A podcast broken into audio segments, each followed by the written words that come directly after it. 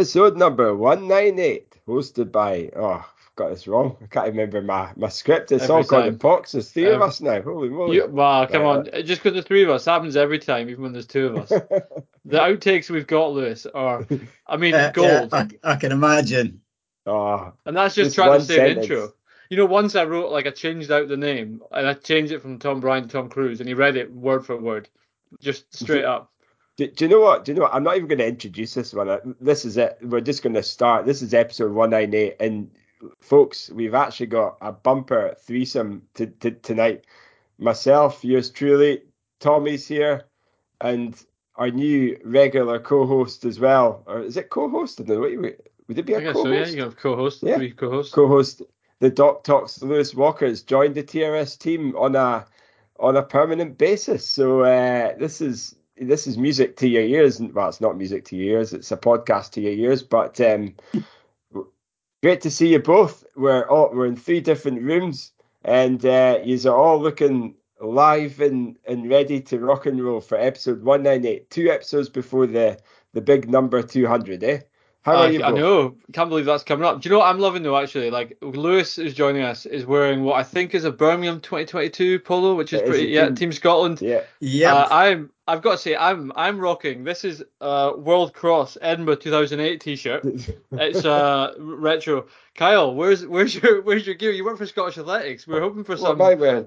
Oh, I- hold on, hold on. What am I? I've got my. oh, don't don't don't take your top off. He's got Joma on. Very good. What is Look that? Scottish Athletics. Joe Matt. This this is Athletics Trust Scotland here, ATS, eh? very which good. is uh, A branded podcast tonight. yeah. You, you actually got off quite lightly, Tommy. I didn't slag you off to start with. know. I thought it'd be in our best behaviour since Coach Lewis is here. Eh? Um, what, what I will say is, uh, you know, Lewis, Lewis, uh, like I was going to say, where did you get that top from? But you you earned that top because you were, you, you know, obviously Jenny Selman's. Uh, Absolutely. your athlete there. So I was about to be cheeky and say, where did you get that from? But uh, I had to bite my tongue, eh? So Yeah, well, uh, I was very, I was very fortunate uh, that that Jenny got selected. Yeah, and to give to give me my top. I, in fact, I got two Yeah. tops. I got this top and I got a super duper tracksuit top as well. So nice. You mean There you did go. Kyle not get you a GB polo when he ran for No, the ultra, World no, Ultra? Kyle, no? Ky- Oh. Kyle, Kyle got a GB top, uh, which which was great for Kyle, and then and then he lost it on the Deeside Way, as I recall. He he. Uh, let's let's not a few years ago, that. you know, who who who would be as daft as to as to go out in your your your your fantastic GB top, uh, and then lay it down and go and run some mile reps, and by the time you come back, your top's gone. You know, Exactly. Well, so I, I, I didn't actually. Well, I did lose it because, but I, I, I swear on this day, I hid that top behind, like in this these bushes, like in the middle of nowhere. It wasn't even in a village. It was on the line in, in between two villages, in the bushes behind a tree, and and and it was gone. I, I I did ten miles, came back, and it was gone. Debbie also left a top there. That was also gone at the same time. But There's a couple uh, of kids in Drumoak kicking about in a GB hoodie at the minute right now. but you know what's really funny is um like it must have been a really really slow weekend that that weekend because uh, Fraser Clyne obviously did the the reporting for the the Press and Journal and the my on the Monday and instead of like the national championships or the district championships or this big race the headline was GB runner Kyle Gregg lost his had his Oh, GB top Jesus stolen. Christ. That was the headline. I'll I, I'll never I'll, I'll never like I, I couldn't believe it when it opened. I felt embarrassed almost like come on I'm not that big time to to be the headline of the press and journal. But uh, Did- Kyle, did we, did we ever get you a second GB vest so you could get another tracksuit? no, I never did. No. oh, Dear. oh, we need to work I on haven't that. earned it. I haven't got the selection standards. Although there was a virtual. Remember the there was that virtual six hour race. I got Oh, yeah. picked for the GB team. They never. Um, I, I there was me thinking I'll get some new kit, but nah, you just had to wear your old kit. So, so I was gutted. Hundred k, so twenty four hour, twenty four hour on the track. Surely that's the that's the next Oh, one. no. Surely. God no. Well, it's. Uh, I remember my my attempt at that a couple of years ago was very much short lived after eight hours of running nine and a half minute miles. So I won't That be was doing on a that a treadmill. Was that not on a treadmill? Was that the treadmill That- one? No, no. Well, there was that one too. That I actually did okay there uh, until I didn't. Um, what was what was it like? Well, you were there, Lewis, weren't you? Well, I, w- I was Oh. there, and, and as you say, you were you were okay until you weren't. Uh, and but but I remember I remember Kyle, you know, dropping in, and you were already kind of grimacing, and Yeah. you you had you had one of these massage guns, so you were running with a massage gun drilling into your hip at the same time, and I think you you'd done about eight hours at that point, and you still That's right. you still had uh, 16 hours to go and you were telling me oh, no, i'll be i'll be okay no no i'll make it i'll make it and i was saying to wendy i'm not sure that's going to happen Uh, Do you know what was funny was uh, there was the mirrors. So like just to set the scene, folks. Um, so during COVID, I had no other goals, and most people didn't because we couldn't run. There was no races, so decided to run for the Gathimba Edwards Foundation uh, and Chas. So we we raised over 10 10,000 pounds, and it was going up every single hour. It was like I, you know going up every five hundred to a grand. So there's me at hour eight thinking I cannot quit now. I have to keep going because all these people have donated to the to the charity. So it's like, well, I'll do whatever I can. I was peeing in a bottle. I was drilling into my hip with the massage gun. You know, and, and there's Lewis on, you know, on just looking like I had the mirrors in front of me. There was a live stream coming up, so there was a lot of people watching it. It was it was incredible. Um, and yeah, I just I could see Lewis in the background, just like looking, going, "Oh my word!" Like, and do you know what? It, it it felt the way you looked. It was it was it was so painful for like ten hours, from hour eight to hour eighteen. It was just agony, and and I ended up like the belt just that I I kept getting slower and slower and slower, and by hour seventeen, I was just like. I couldn't keep up with the belt at 0.1 mile an hour at that point, and that, that was end of uh, the attempt. But it was Well, but hey- 116. Was it Yeah, but- 116 miles? I think it was. yeah no you like did that. yeah no you did that you did yeah you actually lasted very well what what gobsmacked me was you had some physio support and, and i hope the physio is right. not lis- listening just now but every Hamish. ev- ev- every, every few miles, he kind of got you off the treadmill and he put you through these these squats and kind of kind of assisted squats and burpees and stuff. And I thought, oh my god, this is going to kill him. Almost did, I think. I mean, it'll kill me from COVID. It'll kill me uh, by. Yeah. yeah. But uh, no, those were the days. Eh? It was. Uh, it was. Uh, we're we're definitely on to new pastures now with um, all these races back up and running. Uh, a new format for tartan running shorts uh, as well. It's um, we've got an extra. I think this is our like first and only official recruitment. Eh, eh Tommy? I wouldn't cut think it class might as yeah. a recruitment, but uh, Desperate, yeah. so so, Fi- so Finally, just we to brought in set- some expertise. I'm deeply, years. I'm deeply, deeply honoured.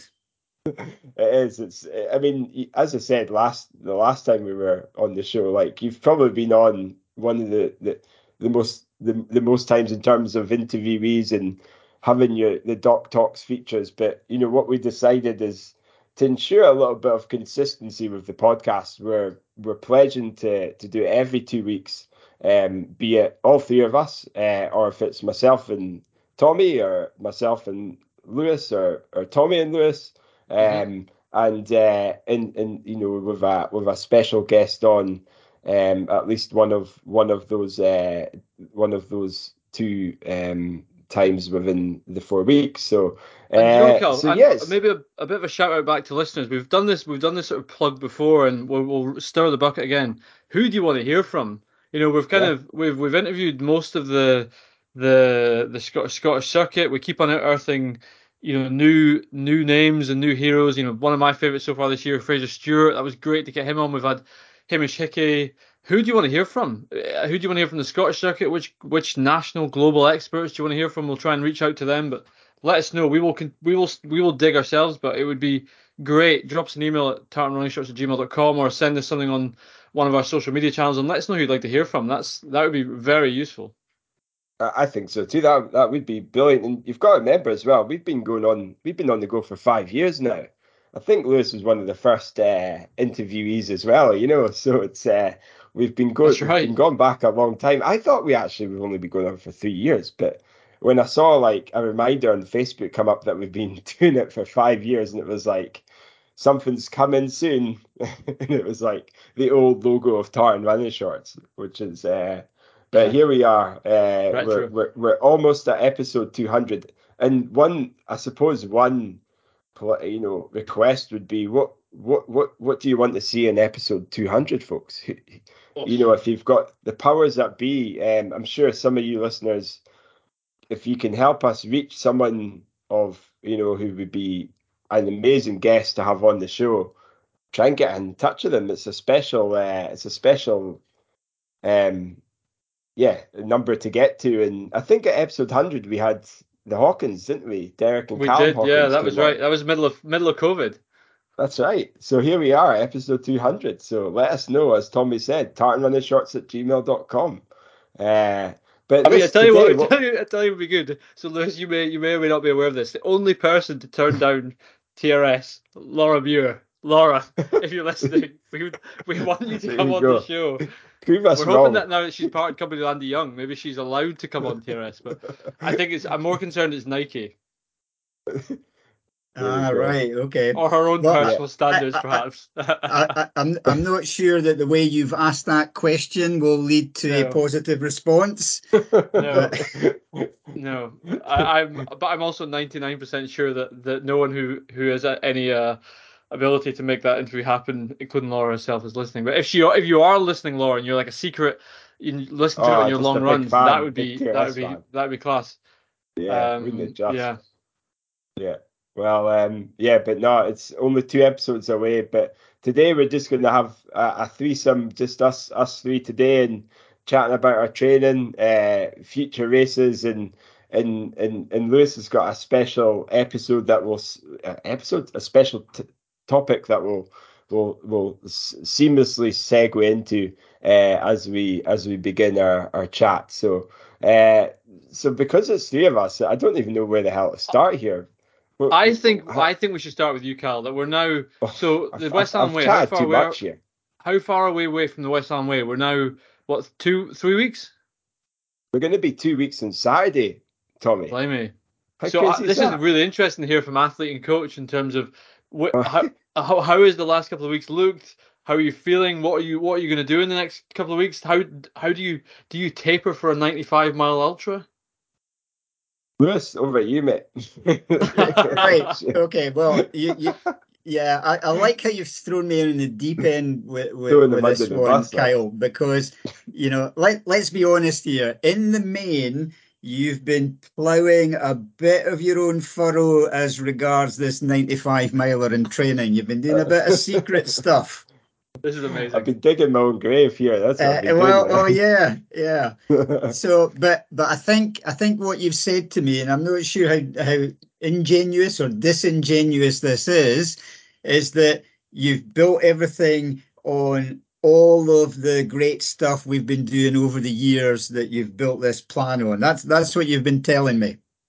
Yeah, that, uh, and you know what? It's um, it's in, it's on Strava as well. Eh? It's uh, it's all on on on Strava to see, uh, which is probably like, I I, I mean I, I I last few months I've not really been using a watch, and when I do, I just yeah, I just don't I don't put it on. Um, but I've tried to like put it all on, like all my training, just to almost show accountability not just to myself, Yeah. but to, to Lewis and the people who like look at my training and like making a, a, a you know a, an effort to to give me advice and training. Um, but you're right, like I mean, over ten years of of being coached by by Lewis, and I've learned a huge amount during that time, not from just you know from a the, the sort of like training methods and approach, the the mental side of things, and and and and not just you know that, but also learning from the races I've been doing as well, and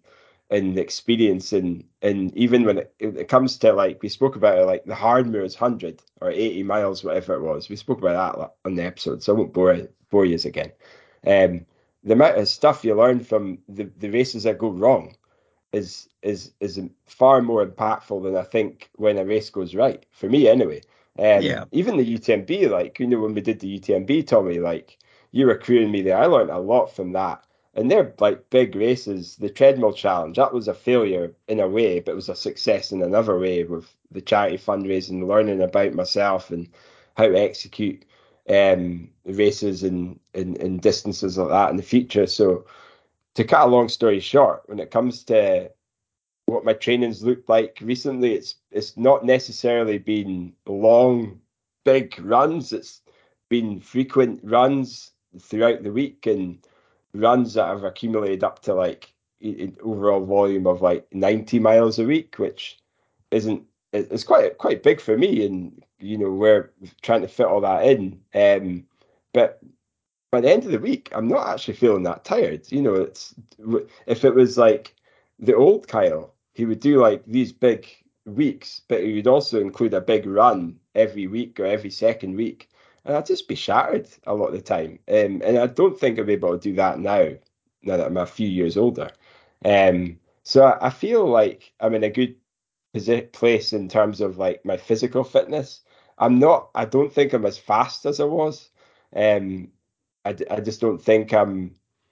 I can move as as as good as I used to when I was running quick 10ks. I just I don't know why that is. Probably just age. Maybe Yep. Lewis is probably yeah. There you go. yeah. So uh, yeah, I mean, I think- so I think there's a- that's kind of I. There's a couple of things in there, Kyle. There's a couple of things in there, Kyle, that I think are really important for for listeners. And and the first thing you remember last time we spoke about something called metacognition, thinking about thinking.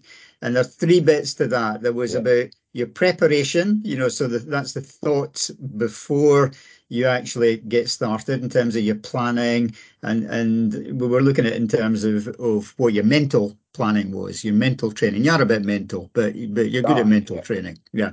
Um, and then and then Like there's the the kind of during the race itself you know so how what do you employ during the race and and to keep yourself going? But the third key bit that we probably didn't speak a, a bit about but what you're you're mentioning here is that reflection that post race reflection of of what what have you learned? What what went well? What didn't go so well? You know what what are things i would incorporate in my next uh, preparation period? What what would i would i drop? And I think one of the things that over over time that you've been good at doing is that self-reflective piece. And and I think it's important to say to people there you know there's a saying uh, from a field that, that I've trained in called NLP, neuro linguistic programming, which which is there is no failure, there's only feedback. And and that basically say you know if you look at something and you say you failed, then you truly have failed in a sense if you've not learned something. So if Yeah. even if something turns out badly, if you can if you can learn one thing from that that you can put into effect for your next preparation or your next race, then you've not failed. You've ac- you, you've actually succeeded, and that's and that's one of the key things that I think uh, has worked well for you. And and what you've found over a period of time is that with your current life circumstances, um, and you, you know your age. You said you said you, you're not getting any faster. Well, it would be a bit of a miracle if, with your advancing years, that you were able to turn the clock back and run a really fast five and ten k. But even Ah. with a bit of advancing years, you, you one of the things that you can do is is that you can still improve uh, your lactate threshold. You can still improve your your general endurance. You know what some folk are calling zone two work, and and you can you can accrue um, more, you know, sort of aerobic endurance without necessarily having to go mega, you know, mega long in your training. So so I think I think you've kind of to piece these things together. And you, you know what the the the the, the, the West Highland Way is is it it's nine is it ninety nine miles or ninety five miles? I, keep, I always forget. Surely Night- they wouldn't night- be so harsh as to make it 99. That would be Nah. You would just take- round it out. 94 miles. It's Nin- ninety 94 miles. right? Okay. Yeah. Well, Yeah. you, you, you know you can't you can't you can't train for 94 mi- you know you can't do a 94 mile training run and ev- Yeah. even doing a 60 mile training run uh, which is 100k you know that that that's a race in and of itself So you've you've got to train very differently, um, and and you've got to train to um, to survive. You've got to try to run within yourself. You've got to train to know that that you can't go off too fast. That that you've got to pace yourself, and and that you've got to take the the feedback from your own body as you go along and and work that into your next three or four or five miles and you can't look any further forward than that so i think i think that's the kind of strategy that will stand you in good stead uh, in the next well in a couple of weeks time when it uh, when the race day arrives yeah oh well said uh, i'm glad i don't have to talk too much about uh, you know Can I ask you no, you stupid just have question? to run it I'm going to ask you. run it, I've got a, I've got a stupid question for you, Lewis. That we've got just there. What is it about aging that that means you're not going to run faster? What Right. is, I mean, that sounds a very stupid thing to say, but what what is that? I don't. I don't think it is a stupid thing. Um, I don't. I don't know whether you you recall reading anything about you know maximal heart rate and maximal Mm-hmm. heart rate formulas being like 220 minus your age. Mhm. You know, and that's Yeah, that's that. That that. would be your maximal heart rate, right? Uh, it, it's not a great formula. It's not. It's not one I subscribe to. I think. I think you know, if you're going to test your maximal heart rate, you need to test it properly and get your own individual rate because these these age-related tables don't work. But it points to a general truth, right? So the general truth is, as you get older, your maximal heart rate reduces and you know Mm. your ability to for that maximal heart rate to to to um, stay as it is is is not great. Uh, so so it will fall. So you have to say to yourself, well, what does that mean?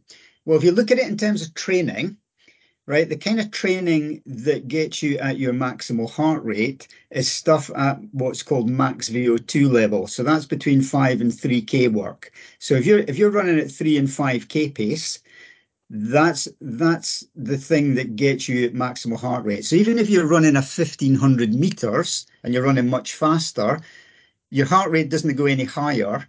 You know, you're you're actually producing energy anaerobically. You know, at, at, at that point, the, the, the faster Mm. you go, and and so so one of the one of the key things then is that if as you get older, your maximal heart rate goes goes down, and that's and that is just a factor of aging, Mhm. and there's a number of physiological mechanisms for that. So if you look at it, it means that you just can't reach the same speeds over three and five k Mm. that you used to used to reach. And if you can't reach your three and five k speeds, then that means your three and five k times and probably your ten k times as well get adversely affected. So that so that's the downside of it, right? Mm. The the upside is that your lactate threshold is not adversely affected. So your your lactate threshold is the percentage of your max VO2 that you can hold over a period of time. So and that, that's roughly your 10 mile to half marathon pace. Mhm. Um, so what what tends to happen, and, and you know, marathon runners like Kipchoge, you know, so Kipchoge used to be a 13 minute, you know, uh, 5k runner. He's now the world's best marathon runner. Uh, but he couldn't he couldn't run at that five or 10k pace anymore. But he's able to still accrue uh, his lactate threshold, or what some folk would call critical speed or critical power. Uh, There's a lot of terminology for for for that kind of physiological uh, threshold, but but basically that's one thing that as you get older you can maintain. Because it's not your maximum level because it's somewhere between generally between 80 to 90 percent of your max VO2 then you you can actually um, you can actually keep um, improving your lactate threshold and also what's called your aerobic threshold, which is the threshold just you know is, is the threshold one below that. Mhm. Both of those can keep accruing as you get older, and that that's why as you get Mm. older you can run. You can still run pretty well over half marathon, a marathon, and and longer runs, and particularly if you start going off road, because there's a lot more technicalities in, involved in that. It's not it's not just Mm. your running that counts. Um, so so that that's the reason why generally as you get older, you you're better at at distances. So it's Interesting. lo- long explanation, but No, that's go. interesting. So that that is very interesting. It also removes an excuse for Kyle at 95 miles. Age is not an excuse. at 95 Yeah, miles. I hope it's at 95 miles. Uh, yeah, but it's, um, Uh, very interesting. I, I mean, Hmm. I suppose to sum up, well, you know, from my perspective, currently where I'm at is I'm I'm going to put together another week of decent volume, probably not up to 90 again, uh, just based on because what I do now, I base it on day by day. If I feel good, I'll do longer. If I don't, I won't do as much or I'll go a lot slower. Uh, you know, so I'm probably going back to what Lewis said about reflection. Like, um, you know, I used to just go out and and I I, I also th- you know, just to to to to summarize this part, um, a- lot of the time I would do races, and Lewis will know this, and I'll be like, I'm gonna do well. I'll I I know I'm gonna like I'm gonna like I'm almost too overly positive and probably probably too unre you know too unrealistic. Lewis is and and probably the, the most accurate one, and this I've I've learned a lot from this as well is uh like it's good to be positive and it's good to be like you know I want to do well I'm going to do this. But you've you've also got to be realistic as well. And I was being fairly unrealistic like the 24 hour race in Belfast I remember having this conversation with Lewis and De- and Debbie. And it was like right I want to do this 24 hour race but I've not really trained since the Anglo Celtic plate which was like eight weeks ago. I've done the odd run here and there but nothing. And then I was like I think I could still do okay and Lewis is like, I don't think you should, but if you really want to do it, do it. But you're not, I don't think you're going to perform well. But I was like, well, I want to do it though. I just want to see what I can do. And Debbie's like, I'm not wasting my time going all the way to Belfast for you to run a crappy race. I'm like, no, I won't. I'll be okay. Uh, so off we went to Belfast. And eight hours in, or nine hours in, a DNF because my body just didn't cope with the the running. I mean, it wasn't even like I was running fast. I was going nine in- minute miles. So in my head, I thought I'll be okay at this pace, but I wasn't.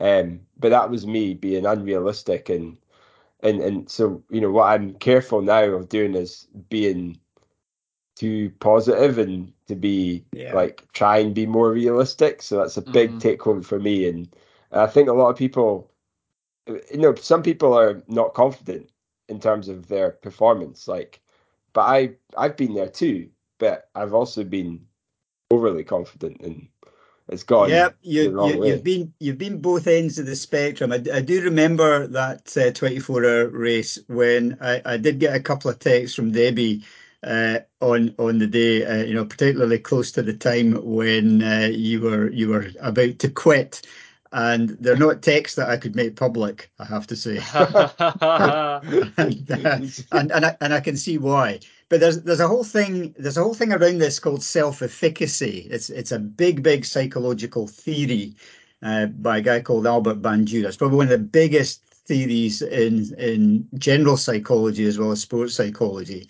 And and self-efficacy is is really about the your belief, your self-belief in your expectation. It's it's a belief that says, I think that I am capable of doing X, Y, or Z. So that's self-efficacy. I think I'm capable of running, you know, X time in, in a marathon. Uh, I, I think I'm, I'm, I'm, you know, I think I'm capable of coming through the deep, deep, dark uh, holes in an ultra and getting to the other side. No, it's a, it's a belief in your capability, and it's called self-efficacy.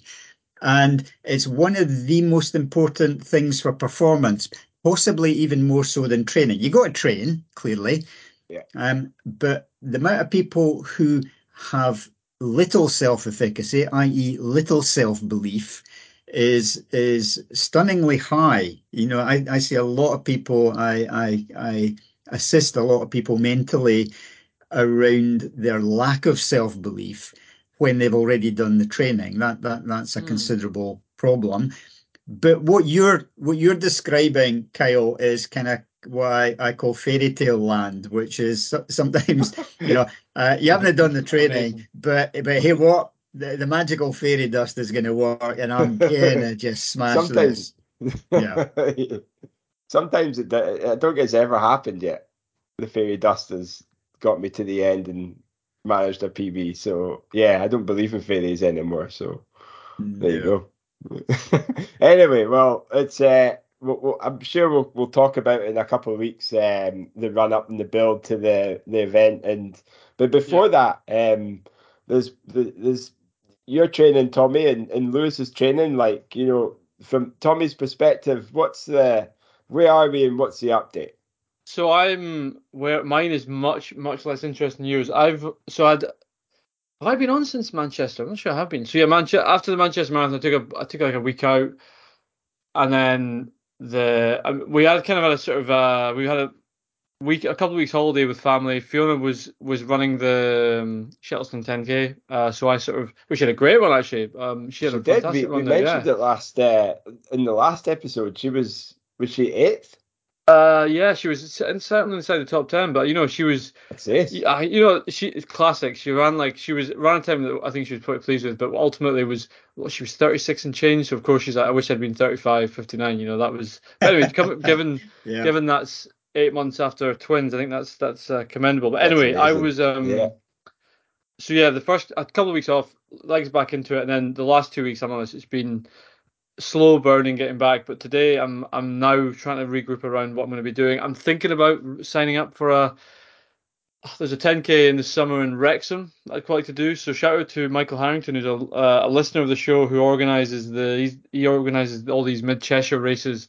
Uh, the the Wrexham Marathon, of course, the elite one that organised the Mid Cheshire 5k, the Helen Tipping 10k, which we're looking at 'cause it's near Fee's mum and dad. So that's end of July. I've got that in mind, and then to be honest, I'm I just I think at the moment, given nothing's really floating my boat when I look at the summer calendar, so I'm thinking about just lining up just getting just having a, a summer of, of getting into shape, enjoying a couple of races, and then uh, looping at. I'm probably looking at the half in autumn, uh, because you know what? I, I was I was realizing this the other day. My half I think is the one that the distance I've got the more I can really take time off because. I just think it's one that I've never really gone for. It's always been in, in a marathon block. And as I said before, I think I do think that when you're in a marathon block, you're in shape for a half. So there's that's not much of an excuse. But the again, close to Fee's mum and dad is the Manchester half, quite a quick one. We're down that way anyway, Yeah. so that's probably what I'm looking at in October. Um, but I, I just need to have a think about it. But I'm quite, you know, sun's out. I I'm I'm feeling I'm feeling motivated again. And you know what it's like, Cal. You after a marathon, you, your motivation lulls, and I feel I feel ready to roll again. I like it. And uh, you know, Lewis, I don't know if you know this, but Tom and I are um, are training for the it's the Monument Mile in August, Horse aren't the we? monument. Oh, yeah. Mile. Yeah. So so you know, forget about all that dribble about um Yeah. slowing down Oh, your your pace, like VO2 and your I- heart rate. I- yeah. I- I'm, I'm thinking about your hamstrings now. Oh God, yeah. Yeah, I- yeah, So, there's uh, not, yeah. I, I'm just thinking about a pair of dragonflies, but I guess the dragon, the hamstring is yeah, it's a big concern. Well, I think I think I think dragonflies. It's a it's a bit like the magic fairy dust, isn't it? You know, if you Yeah. try to turn a marathon runner into a fast miler, yeah, we'll just get a pair of dragonflies and you'll be okay. That'll be fun. Of course, it will be. to, to be like we we need to like close at the time we're, we're definitely gonna like hit some like suggested targets i think it'd be good to to to put out there and and say right this is what we're gonna aim for um yeah. Well, that's In that's going to be that's going to be interesting. That's going to be why interesting. didn't you do it lewis could you Uh, not do it Uh, well, I'm too old to do it. You know, I, I There's you mu- know, mike mike he'll get you in won't he Mikey, right? Do you Yeah. know what? I tell you what, fair play to Mi- you know Mikey. Not only a friend of the show, but I mean, what he's doing with that race is fantastic. That's uh, they've got an IWF absolutely. bronze label license now. Amazing. yeah, that's no, no, no, that's that- that's truly is great. I, I think I think if you guys are looking to to run that and run respectively, you're looking at a minimum of six weeks preparation for that mile race. Wow. If, you- Well, if, that's if you want to perfect, do, if if if you, that's a minimum, yeah, to to get to get round r- well the West Highland Way is end Uh, of june so um that's mid-june gives you actually that gives you almost exactly six eight weeks. No recovery, Uh, straight into Uh, it. uh, uh, yeah, yeah, yeah. There we go. So One there's mile Kyle being just a wee bit unrealistic again, but, but, but, but there you go. Can I just say, Tom? One of the things you, you, you said that um, you know if you're in, in shape for a marathon, you should be able to run a decent half marathon. Well, I, I think I think there's that's both true and not true. I think I think you can't. Yeah, I think you can't. I think if you run a decent half marathon when you're in proper marathon shape, then you will kill your marathon. You know, so so that's absolutely right. I think I think a lot of folk run a really good half marathon in in in marathon preparation, but they've not really prepared for the marathon, and it goes badly because because Ah. because they've they've not prepared so well. So generally, um, if if th- they're two, they're, they're actually two significantly different events, particularly if you're a faster runner. If if you're if you look at a run, you know, 70 minutes or under, let, let, let, let's say, that's that's what it's called. A, it's called a it's a glycolytic race. So that means you're using a lot of, you know, it's it's sugar based. Um, and and basically you're burning a lot of carbs very quickly uh, if if you want to be a fast, you know, run run your fastest half marathon. If you look at a run a marathon, you, you you're actually looking to do something quite different. You're looking to to be kind of more of what's sometimes called a turbo diesel uh, uh, engine. You're looking to burn fat, so you're looking to get your fat and your carb mix kind of kind of working well together. And and if you're if you're running really fast over 10k a half marathon, um, you're you're basically burning a lot of. Your body's used to burning, your muscles are used to burning fat, uh, sorry, carbs, but not burning burning fat. And in order to last the second half of a marathon, particularly from about 18 miles onwards and not hit the wall as so many folk do, is you got to have that that that fat carb mix right. So you've got to do the kind of training that actually blunts your ability to to, to burn carbs quickly because you actually want to be burning fat, particularly in the first half of the race. Um, so that's that's one of the keys, and and the, the way the only way to get that done is is through doing significantly longer run. You know, you, you have to be running more than 15 to 18 miles at a good solid pace to be getting that carb fat mix started. And and some of the classic marathon sessions that I would be giving folk go to say 20 to 22 miles uh, of of wave type runs or, or Mm. other other types of of of you know kind of like 10 miles steady and then 10 by a mile with a minute recovery that you're going a bit bit faster but but they're but they're geared to you burning a much better carb fat mix in the second half of that session that prepares you for the last you know eight miles or so of of the marathon because that, that's that's where it really counts if you look if you look at where people come apart um they generally go through half just a bit too quick they, they, they feel okay um, but they go through just a bit too quick and then the wheels come off particularly in the last 10 to 12k and sometimes a bit earlier. Okay, interesting. That's and that that shows my naivety because I've again because I've never I've always been one of these I'm I'm going for a running a marathon. Oh, I'll, I'll throw a half in for three four weeks out or four weeks out, run well, and I thought yeah that must just be. I think all my PBs have come during a marathon block, but and uh, in that some marathons have been bad, some have been good. So I've never done a dedicated mar- half marathon Yep. sort of block. I'm intrigued to know how that'll how that how that'll be different.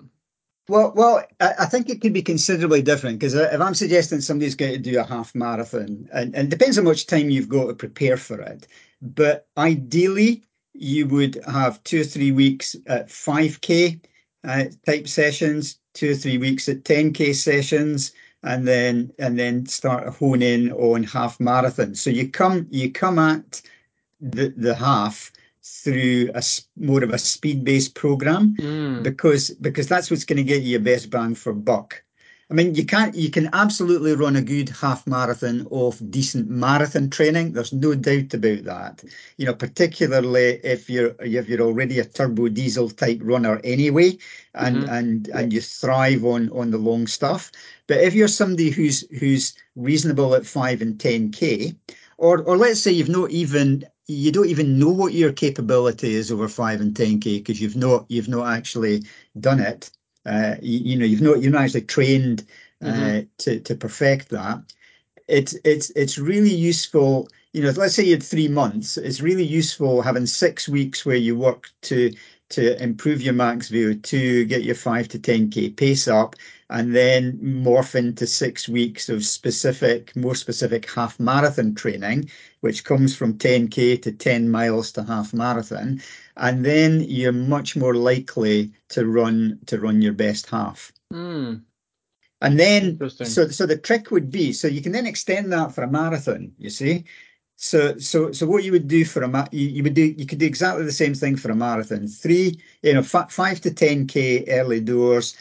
Aim aim to run a fast half marathon, and then you've got eight weeks to then Mm. to then do the kind of training that develops that that fat carb mix, which is a different kind of training.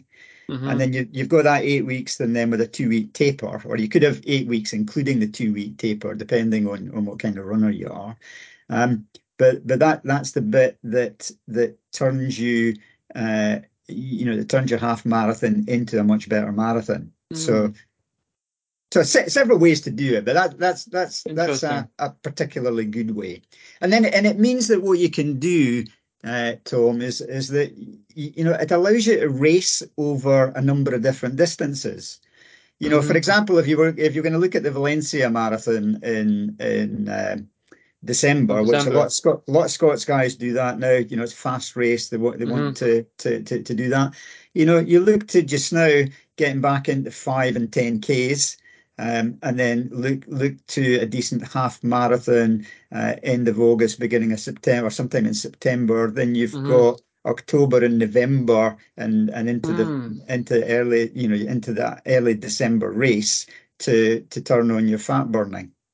Mm, that's cool. That's uh, Food for thought. approach to it. Very Look much. Yeah, that. I need to have a look at some races. Very interesting. Just just so you know, um, part of the the show is is also going to feature uh, a Lewis uh, overseeing Tom's training as well. So um, there's uh, there's there's a lot of accountability for Tom and I these days. Uh, now that we've- Absolutely, exactly. so there's no no pressure, eh? It's it's hey, it's it's going to be public, guys. It's going to be yeah, public. yeah. There's uh, Yeah. we, we, we you know, but there's but no you know uh, what? That that's part that's part of performance profile. You know, there's a, Mhm. there's a thing though. I've been a bit of what I've been studying is is about uh, pressurized training, uh, put putting pressure on for mental toughness. And uh, so, public accountability is is one of the things that you know you you put out there what you're going to do and how you're going to train, and you're publicly accountable, and that will um, that will uh, sort of uh, squeeze the guts a little bit and uh, make you perform. Uh, do you know I like because I've never been a fan of this whole concept of Plan B and Plan C in a marathon because I've s- I think it's honestly I think it's like it becomes too or in any race it becomes too easy to be like to let go of your goal because you've got a backup. And I know other people are very different, but for me, I like to I like to be yeah I think it's good to share what you want to do and if that's what get is in my head in the in the latter stage when things are getting hard because I've it's out there it's what you know it's known I think that the yeah the I, I've never been a fan of like um my goal is to run X minutes but you know what the B goes is Y the minute it gets hard Y is there and I, everyone's different but that's I've never I've, I've never really subscribed to that Yeah, so I I I, I kind of mainly agree. You know, if if you're at, at the high end and and you're really looking for a time, I think I think it's a bit different if you're you're, you're kind of doing your first one or two and and and you're getting to grips with it and and you're not Mm. quite certain how things are going to pan out. But if you're if you're a very experienced runner and you've been running well, then then I think you need to have that that that key goal. Um, but but what I've found, Tom, and I don't I don't know what, what you think of this, but but when I when I look at various Scots athletes uh, over the years, and I'm not I'm not meaning to decry anybody at all, but but when I when I look at folk, they've run really good 10Ks, they've run you know some you know decent half marathon, 65 minutes, sometimes a bit faster. And and they look to go out and, and they think they're going to run a marathon in you know 215 214 you know based on their their their 10k and half marathon performances. But you know the last 12k or so really bites them hard and and and some folk end up running 225 227 you know well, well short of what what they thought. Um and i and i and i do think that's that's part and parcel. And you know, and, and as I said, I, I don't I don't want to decry anybody, but but I think it is part and parcel of just getting a bit ahead of yourself and think I've done this fast half marathon, therefore, you know, if if I um, double it and add seven minutes, that's that's what mm-hmm. I'm going to run for the for, for, for the marathon. Uh, but it it it misses out, I think, on that stuff we were speaking about earlier about getting the fat burning in.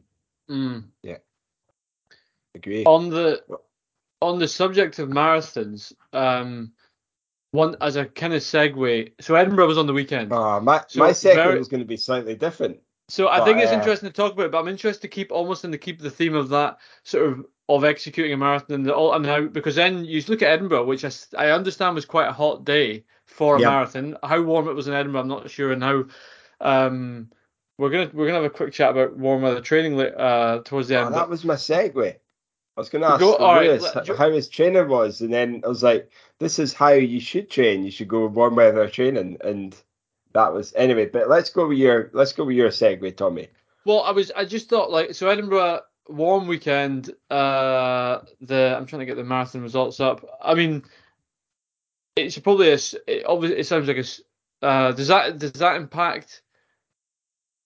That, I mean, that wouldn't impact. Remember the, the last time we tried to get the Edinburgh Marathon results? It was like finding a needle in a haystack. Yeah, it was a nightmare. I, I don't think um, it's changed since then, to be honest. The yeah. here we go. Yeah, I've got yeah, they're on the good old Scotsman website. But that that would be yeah, that warm day, uh, and I think that you, I, and even just the people, even sort of friends and uh, club mates I know who've run it, I think the it, there's a you see this. Uh, I get the impression that quite a lot of the time it's it's when um it's when people have not really accounted for the warm weather that it go that that risk of of having a disaster sort of amplifies. But that won't play into the whether you hit the wall or not. That's just because that fat mix you're talking about that is that that's not impacted by that, or do you burn through your carbs at a faster rate when it's hot? Well, so so generally when you're hot, what you've got to think of what, what's happening there is you've got to dissipate heat. You've got to get rid of heat. Mm-hmm. Uh, so that that's the key thing. And and so a lot of your cardiac output increasingly as you get hotter, your rectal temperature goes up. Uh, and okay. yeah, and you know you don't want it to go at 41 degrees or else uh, you're a bit cooked. Um, you, know, and and Callum Hawkins, you know, you'll recall in, oh, in yeah. Australia, you, you, know, he, he he had that very difficult, you know, circumstances during during his marathon there, and that's that's shows quite starkly what what can happen in the heat when when your body temperature goes too high. So so basically, what what's happening in a hot day is that your body's trying to do two things, or your heart's trying to do two things. It's trying to get fuel to your muscles you know, so that you can run at, at a reasonable uh, speed. So it's trying it's trying to keep that that blood flow going so you get oxygen and fuel to the muscles, but at the mm-hmm. same time, it's working hard to dissipate heat.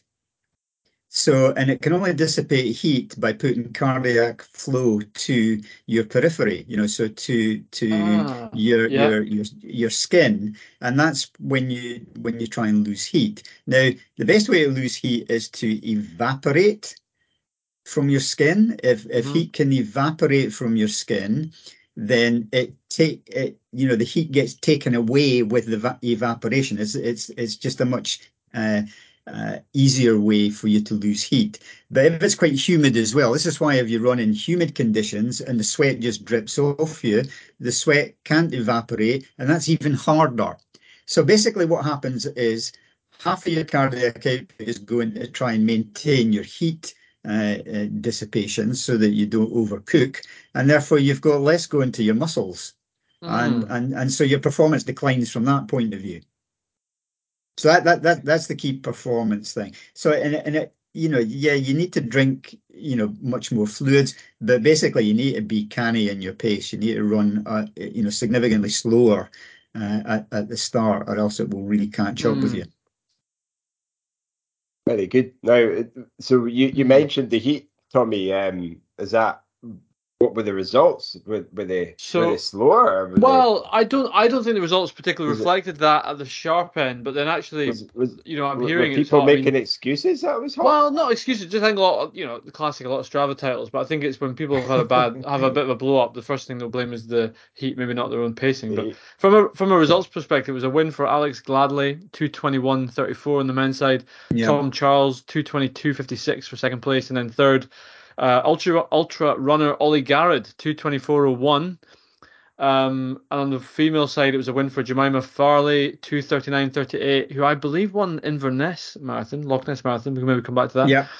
Second place, Good. Johanna Oregon, 242.50, and in third place, Rosa Donaldson, 244.34.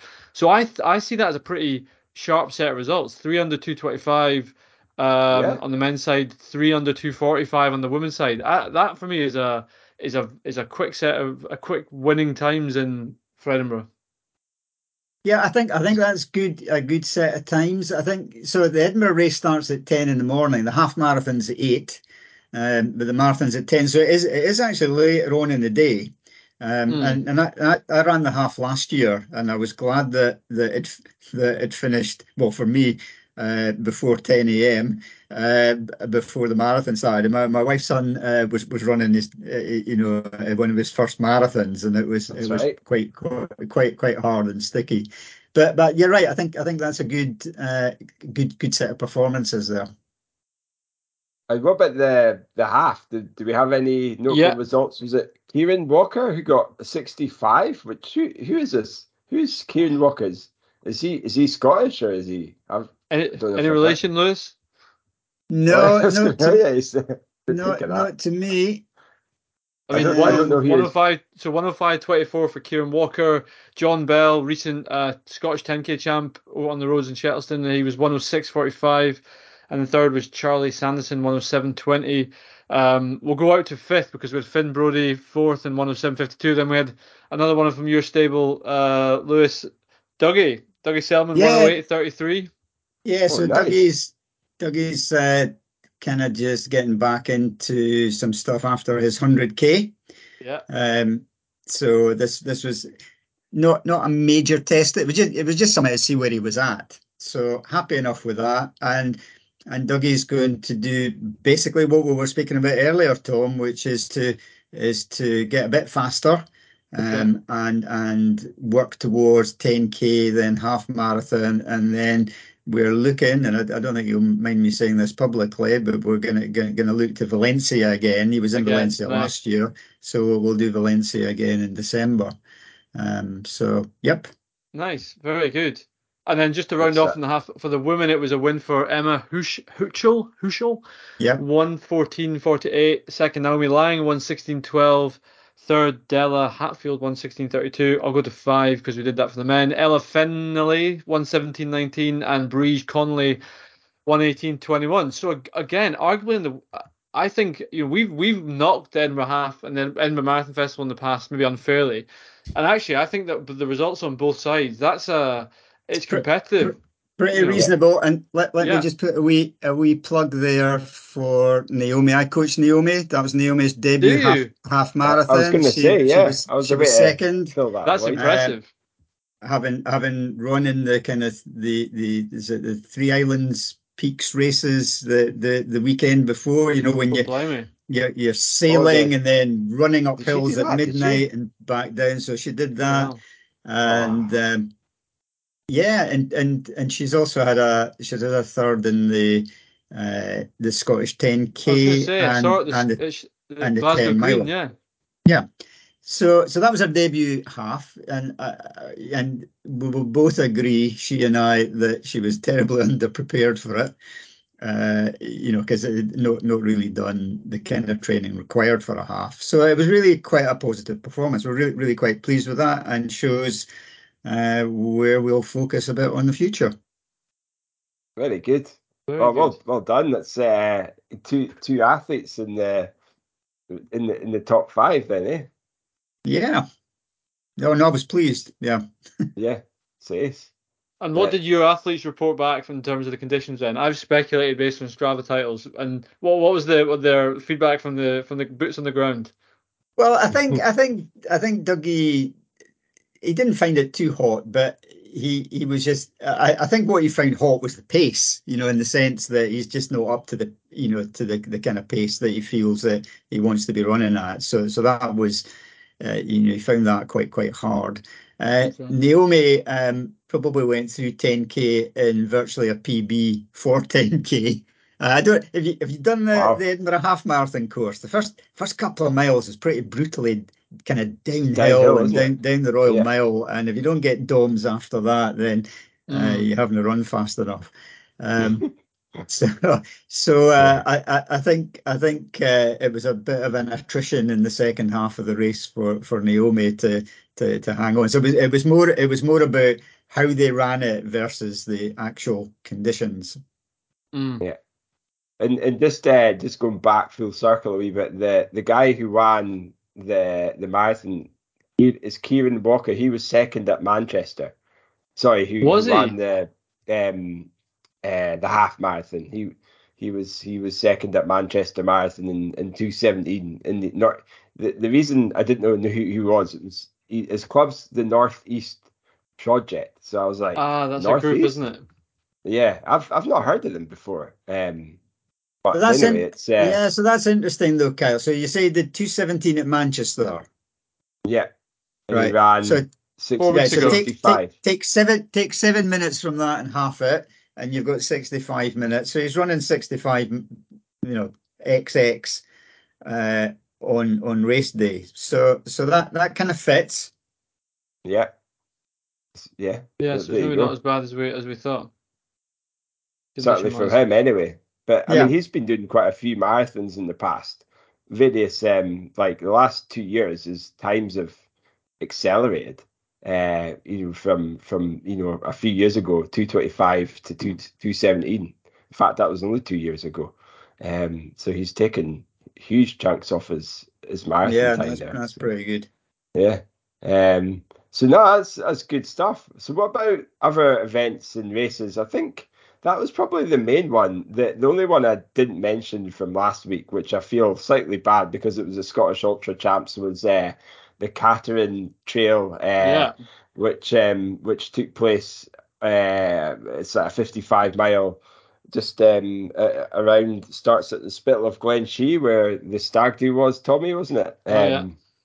And uh, less less said about a, that, the better for you. Carl. Exactly. Yep. I've still got scars to, to show where that, that, that time we had there in Spittal of Glen Shee there. But um, we we had a cracking run, a brisk a brisk pace uh, with with Robbie Dunlop. Um, and uh, and our, our friend of the show, rep, repping the tartan running shorts, he oh, was uh, Chris Richardson, Rico.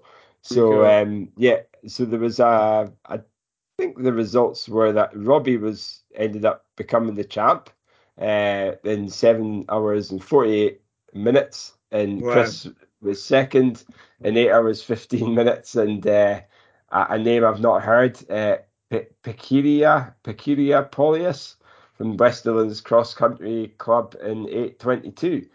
In terms of the the female results, we had uh, Catherine Cowie was the, uh, the, the winner in the Scottish Champ in 10.08.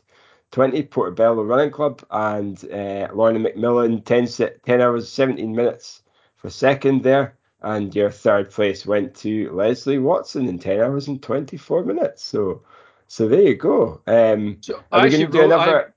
I, I caught up with just oh. to ju- jump in there. I caught up with Chris uh, last weekend. We were on the was the last weekend. Last weekend I went for a bike ride with him as he was shaking out his legs, and I think he was.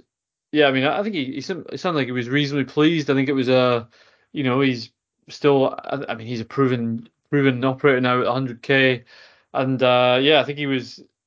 I think I think he was he was really happy. So I'm I'm intrigued to see what whether what he does next at the ultra distances. You know, that's the he's. I think I he was. I'm not going to divulge his plans on here, but I, I would he's got a few things that he's he's talking about. I would love to see him go again at these. He's obviously got the head for it, and yeah, that's a good result. Fantastic. There, there you go.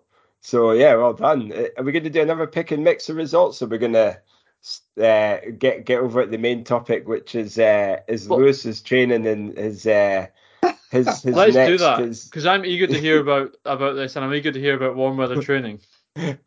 so so the, the, the question I've got is uh, what are you what is it you're training for um, in terms of warm weather training? Is it is it for a race or is and I think I know the answer, but I want Well, to hear. Or is it for a uh, tan? No, no. Hey, I'm, I'm, I'm going for a I'm going for a holiday, Kyle. You know, I mean, that, that, that that's the bottom line. You know, but so I'm going to Club La Santa in Lanzarote. If if folk have heard of that or or kind of been there, so it's a sports training uh, facility that I first went to way back, believe it or not, in about 1992. Uh, and I was there on a sports medicine course run by a guy called Roger Hackney, who used to be a steeplechaser, a, a UK GB uh, steeplechaser. He was also an orthopedic surgeon uh, in the RAF. And, and he put on this uh, British sports medicine um, course in Club La Santa, which was the first time I, I went there. And the facilities were, were were really very good. They had a 400 meter all weather track. Um, they they had weights rooms. They had a 50 meter outdoor swimming pool, um, and and they catered for about 38 different sports. And and folk like I mean they had all sorts of folk there. The world champions, uh, Olympic Oh, champions, Linford Linford Christie, Colin Jackson. I Uh, was um d- I was there when Linf- the last time I went. I'm sure Linford Linford Christie was there training his his group of athletes. Uh, Oh, okay. as, you know, not as an athlete, but as a coach. yeah, Uh, and the Brownlees were there one, one year when I was there, and the, the, there's like a a non elite Brownlee as well, isn't there? He was there too. I was like, who's this guy? Was- anyway, sorry, sorry. But so, so the great yeah. So so the great the great thing about about the complex now you know they, they they've really expanded you know what they do. So you can you you don't necessarily have to be an athlete to go there.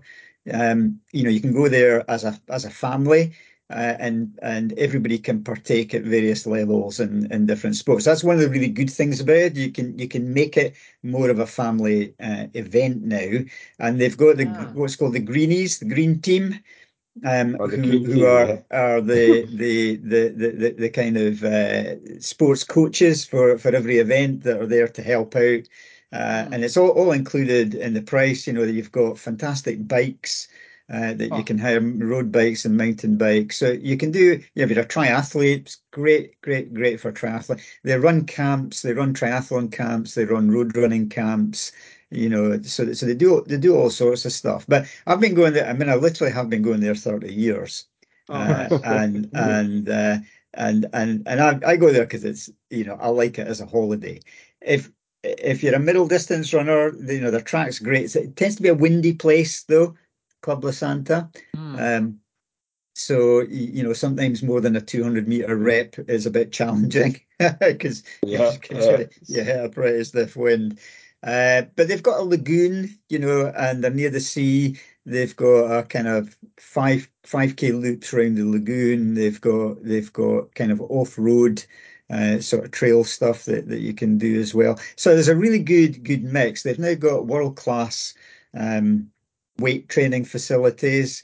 They've now got an additional two absolute out of this world outdoor swimming pools, you know, state of the art, uh, with you know underwater cameras and and and, and Oh, all wow. that kind of thing. Um, so and and that's all part and parcel of the price. So I, I go out there because I like it and enjoy it. But there's a whole heap of runners go out there and, and spend time warm weather training. So why why would you want to do warm weather training? Well, you know, as part of the group that I train. In fact, in fact, some of my group were in Portugal um, in March and into April doing warm weather training. Um, and you do warm weather training because it's nice to get out of Scotland uh, during that kind of kind of time frame. And if you want to start your season a bit earlier and get faster, you know, so particularly doing some fast work uh, is, is is good. But even even the kind of 5k guys and, and longer um, find that just getting out with their shirt and shorts and being able to run 20 to 30k um, is is is you know just just really good to do. Um, and so a lot of benefits to to warm weather training. So so you know part and parcel is if you've got a particular race coming up that that requires you to be a bit more acclimatized, then then then that can help. Although there's other there's other ways to help with that. They don't mean you go abroad, and I'll speak about them in a minute. Um, but it's, re- it's really good to, to you know going going away somewhere to a training camp. It, it doesn't actually matter where you go, whether you're going to go to altitude, whether you're going to go to warm weather, whether you're going to go somewhere else. The fact that you're away from your normal circumstances gives you just a bit of a different mindset and a bit of freshness, a bit of difference. And and as long as you you work your way into your training, you know, it's very easy to go to a place uh, like Club La Santa and in the first 24, 48 hours do a week's worth of training and weight mm-hmm. training and then find that you're absolutely knackered for the for the rest of the week. So you, you do you do have to plan it. Um, but but there's there's a lot of benefits. You know, there's a lot of benefits to just getting a bit of sun in your back, um, and and just being able to run more freely, um, being able to stretch out more um, w- without risk of, of of pulling something. So so warm warm weather training is re- really really a good thing to do. Um, but as you know, Kyle, you don't necessarily need to go warm weather training to acclimatise for for events come to because folks. Sorry, come to the Vale of Africa. Come to the Vale of Africa. Of Africa. No. just a... Yeah, but you, you remember when you know? So you got selected for GB World Mountain Team that was in Italy, and it was in June. That's right and it was yeah. about 28 to 30 degrees or something. And and the way yeah, we yeah. prepared for that was we had you go in the sauna. You know, yeah. you're cli- you're acclimatized on it by getting getting the sauna, and there's a lot of really good physiological evidence that you go into a sauna and it improves your plasma volume, so your your your blood volume goes up. Uh, your your uh, hematocrit can go up, so that's that's the number of red cells that you got. And and I maybe shouldn't say this, but it's a bit like having EPO, erythropoietin. It's the same mm. kind of effect. In fact, what it does is it naturally stimulates uh, EPO from your kidneys or erythropoietin from your kidneys that can can make you some more blood cells as well. So, you know, uh, heat uh, heat also puts out. You know, saunas can put out growth hormone.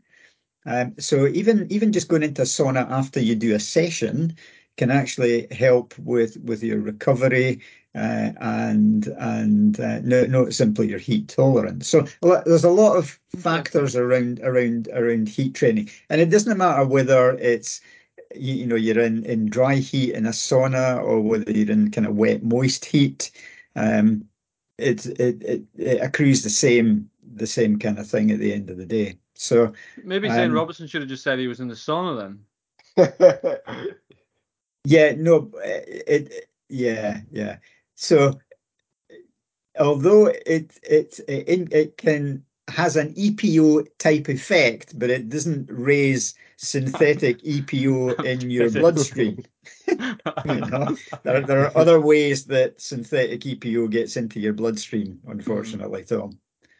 That's um that's another conversation. Like there's so many places we can take our conversation with you, Lewis. Uh, um, but like you know, certainly that in its sense, in terms of warm weather training, for me, I think one of the reasons I performed so well at the the World Champs was because of not only the training, but certainly the the, the being acclimatized to the heat. Regard you know, be it living in the northeast of Scotland, those sauna sessions, like I was doing it three times a week at least yeah. for a good few weeks, and like when it came to the actual event, it was a roasting hot day.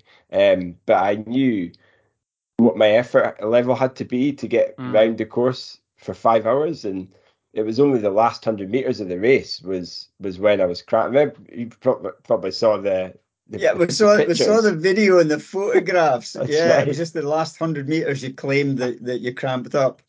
Yeah, I cramped up in the last hundred meters, and I literally like the, the finish line was on a slope, yeah, I was like crawling on the to, to try and get up because my calves had just like tightened up, and uh, but, but oh, I was so fortunate that I only cramped in the last.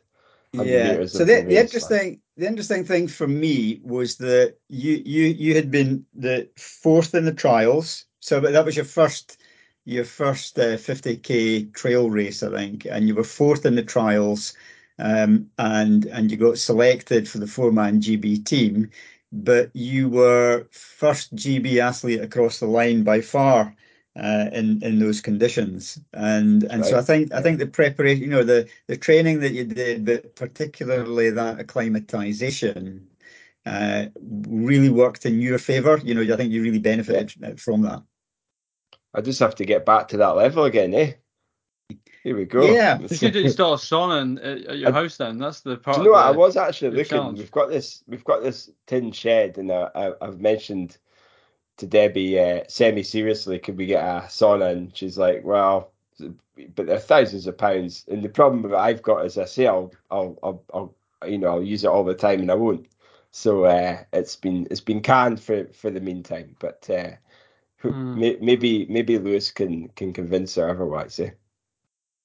And- and- Well, and just to, it, to it, it finalize, could help Debbie too Yeah. with her, Ju- her well, that's it. Just to finalise on that, which I think is quite important because um, uh, is, is heat training in terms of like Debbie and I have been going in the garage to either go on the treadmill or the the bike, and it is that it's like a sauna in there as well. Um, and I think there's probably a lot to be said about doing workouts in the in the, the garage in a warm environment in the gym. Uh, that'll so so I suppose in, in that sense, so it's like you know not only just sitting in a sauna, but just going in a warm environment and running in or exercising in a warm Yeah. environment is, is good. So, so I think I think you know you got to hark back to what we were saying earlier about mental toughness, right? So, so mental toughness is one of the key things that separates out elite performance athletes from from folk who don't make it to that level. And and so developing how do you develop mental toughness? Well, there's, there's a lot of different ways to do that, but but some of it is around just dealing with hardship in, in your training, is introducing hardship. Now that could be heat, Yeah. but it could just be, you know, for some folk running as you do three or four hours in in your garage on a treadmill, that's that's kind of like mind-bendingly crazy. Um, but Aye, but it's the ki- yeah, but but it's the kind of thing that that helps. And the the other thing, the other thing that that folk are getting into is brain training, um, whereby Hmm. you you do something very uh, strenuous with your brain in terms of of some hard mental work, and and that that decreases your or, or it makes your running harder. It, it makes it makes going the distance harder. So some folk are doing, you know, doing half an hour to an hour of really intense mental um, uh, work, um, and then going for a run and finding that that that actually improves their performance overall. You know, they don't feel so. They feel really challenged on the run. It's what's called ego depletion in in the literature. Um, so, so your focus and concentration is already depleted by the intense mental stimuli before you start running, and then you go out and you Yeah. run for an hour and ninety minutes. You know, and and and that session accrues more benefit for you than than just doing it without the mental effort beforehand. So, so some some interesting stuff coming out Hmm. uh, on that. There's still there's still early days in that kind of research, but but it's it is it is quite uh it's it's it's an area that's gonna there's gonna be more to, particularly for Mm. endurance running. Well, there Very you go. That's uh, I think we're gonna have to. I think we're gonna have to put a Patreon onto this. All this uh, golden nuggets of info we're getting here, eh?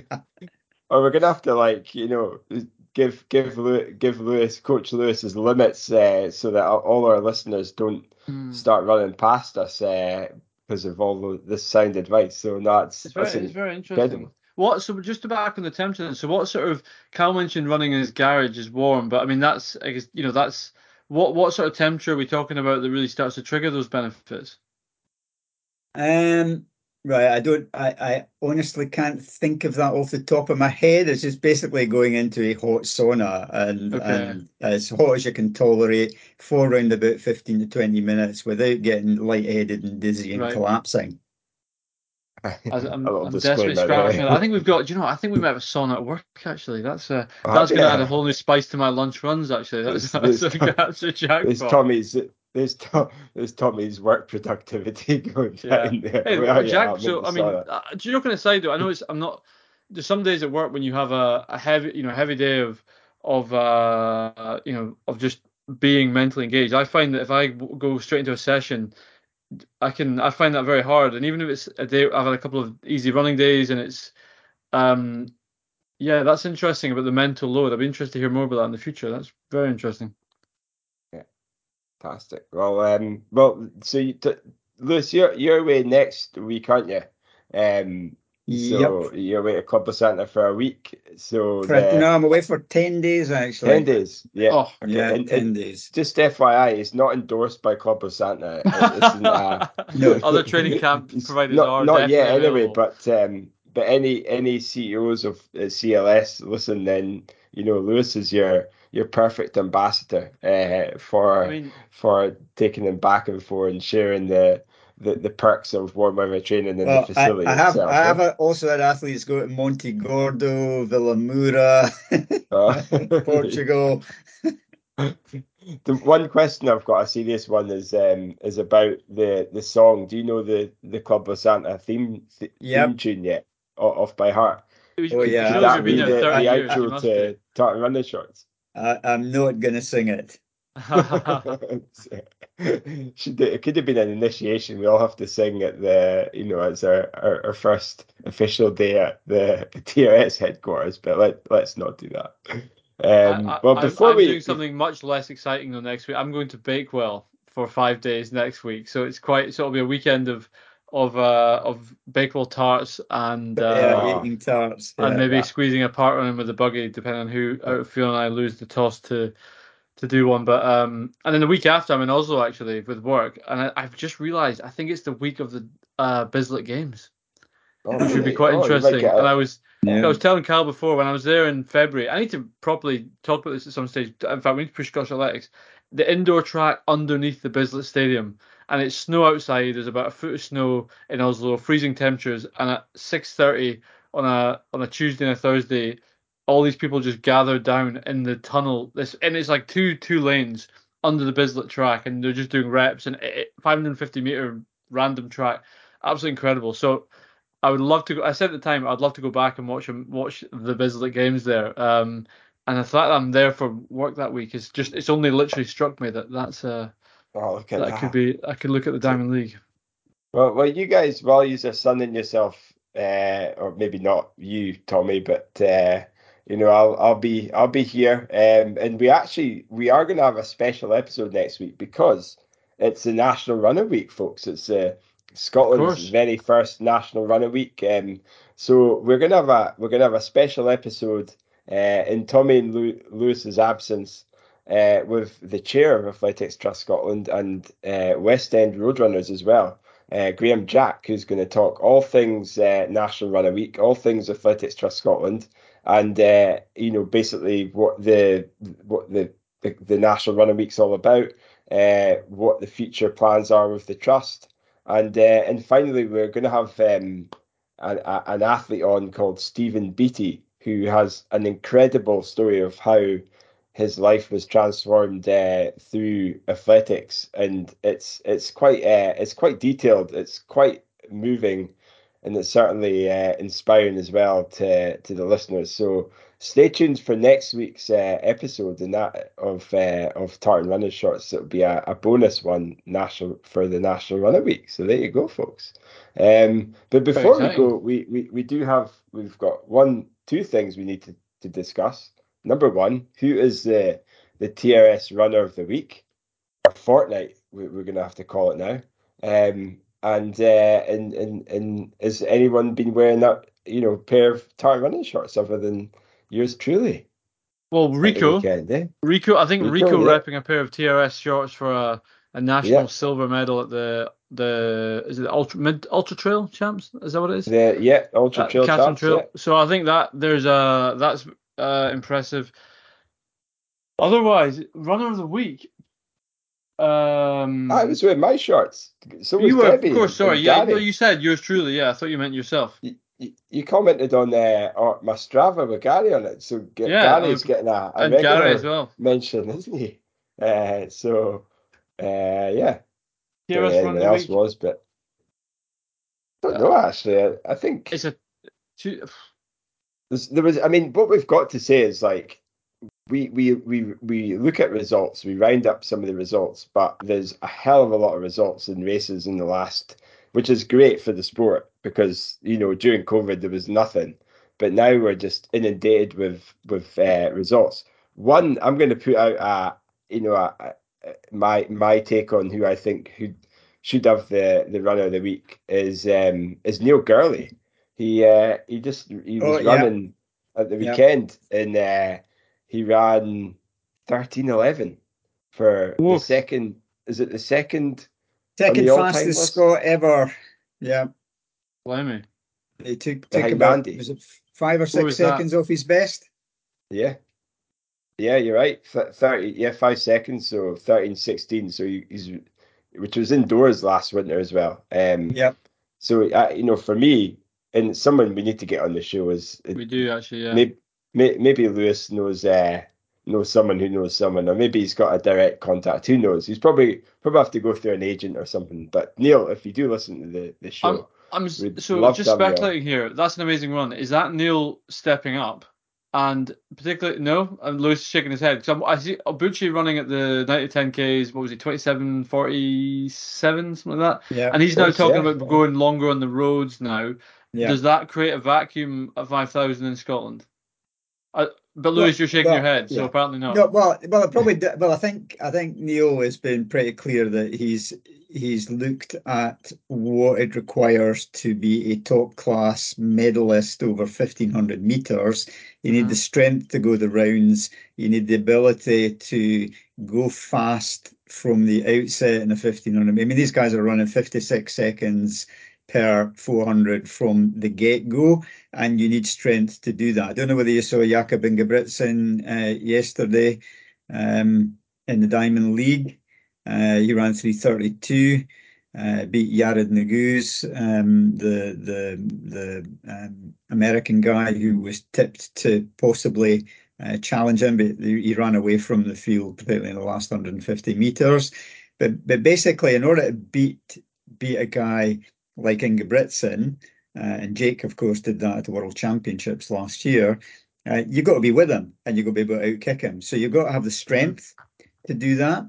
And I think what Neil's quite quite rightly done is look to see how how do I get that strength? Well, I need to be a better 5k runner. If you look at Ingebrigtsen, he's not really a great 800 meter runner. He's a brilliant 1500 to 5k runner. He's a great cross country runner, European cross country champion and the kind of training that he does is is pretty much strength based. A lot of um, lactate threshold work. He does about four lactate threshold sessions a week. Um, so, and a lot of folk are copying that now. So, so people people want to um, to be able to develop the strength to do that, and and um, Jake Wightman did that last year, and Jake Jake had stepped up the previous winter. I mean, he ran 737 indoors for for 3k he also he ran a 5k as well. You know he, he built on his strength. He didn't like it i don't think because he's more of an 800 1500 runner. But Mhm. but that i think gave him the strength to to to be with Ingebrigtsen and and outkick him over the last 200 so so neil's neil i think has basically taken that uh, on board as have a number of other 1500 meter runners across the world. And so i don't i don't think he's making a move tom Okay. as yet to be uh, a a 5k runner, but but you just it just shows you that you know and and Neil Swat run 144 over 800 as well. Mhm. Um, Yeah. so that's you know if you can run 144, if you've got a you know 13, 11, 5k. Um, that augurs really well for for a series of good 1500 meter performances, and I really I really hope that um, Neil can fulfill the the clear potential that, that that he has. He's been knocking on the door the last couple of years, uh, and he's done. He's you know he's he's taken his own feedback and and he's fed it forward into his preparation. Mm. Um, and and I and I hope he gets success with that. Nice.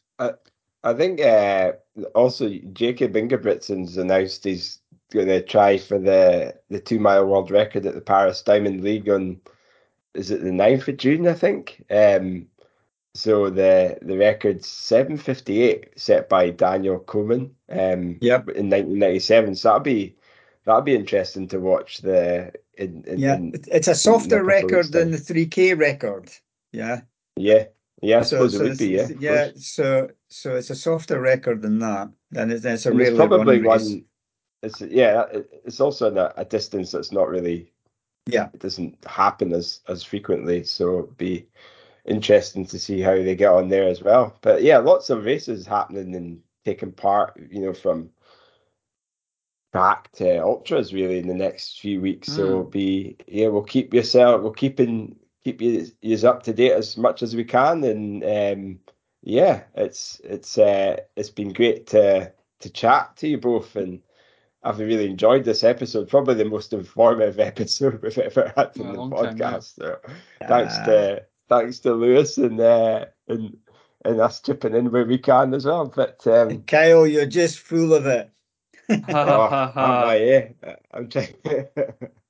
Well, enjoy But, uh, enjoy uh, enjoy your warm weather training Club La Santa Luis, and Yeah, Kyle enjoy thank you. National Running Week. We'll be we'll be uh, all putting our shoes on. Hope the listeners are jumping into um, National Running Week as well. So, and, and a good a good plug there. So entrycentral.com forward slash national running week, folks. Uh, to sign up, it's only five pounds to enter. Um, you get this podcast and words of wisdom from uh, I was going to say myself and Tom there, but d- certainly Lewis. Uh, so yeah, sign up and um, you, you'll be raising funds for disadvantaged communities um, to who haven't had the, the chance to access athletics and running. And here's uh, their chance. So uh, do what you can and sign up to the 5K challenge as well. But in the in terms meantime, of enjoy in terms of plugs, I, I'm going to make a plug as well. Metro Aberdeen Oh, Beach yes, 10K. First uh first Friday of the of June. I think it's the Friday this in fact it's this Friday, Friday the second of June. So if you're at Loose End, you're in the northeast, you've got a race of fast five, 10k this weekend. Metro Aberdeen Beach 10k, uh, that's the one you should be looking at. So yeah, and and they've got f- fantastic medals as well. Uh, th- they're like, have you seen them? You- They look amazing. yeah, they, they're like bottle. They're like wee bottles of sand in them, I think, and it says uh, Metro Aberdeen 10k, doesn't it? Something like that. Never mind yeah. the quality, feel the width of that medal.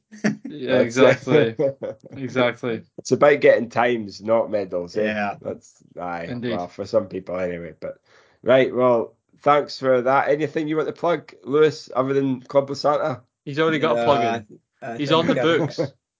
Yeah, no, I think I think I've plugged enough. Thanks. Aye. No. All right.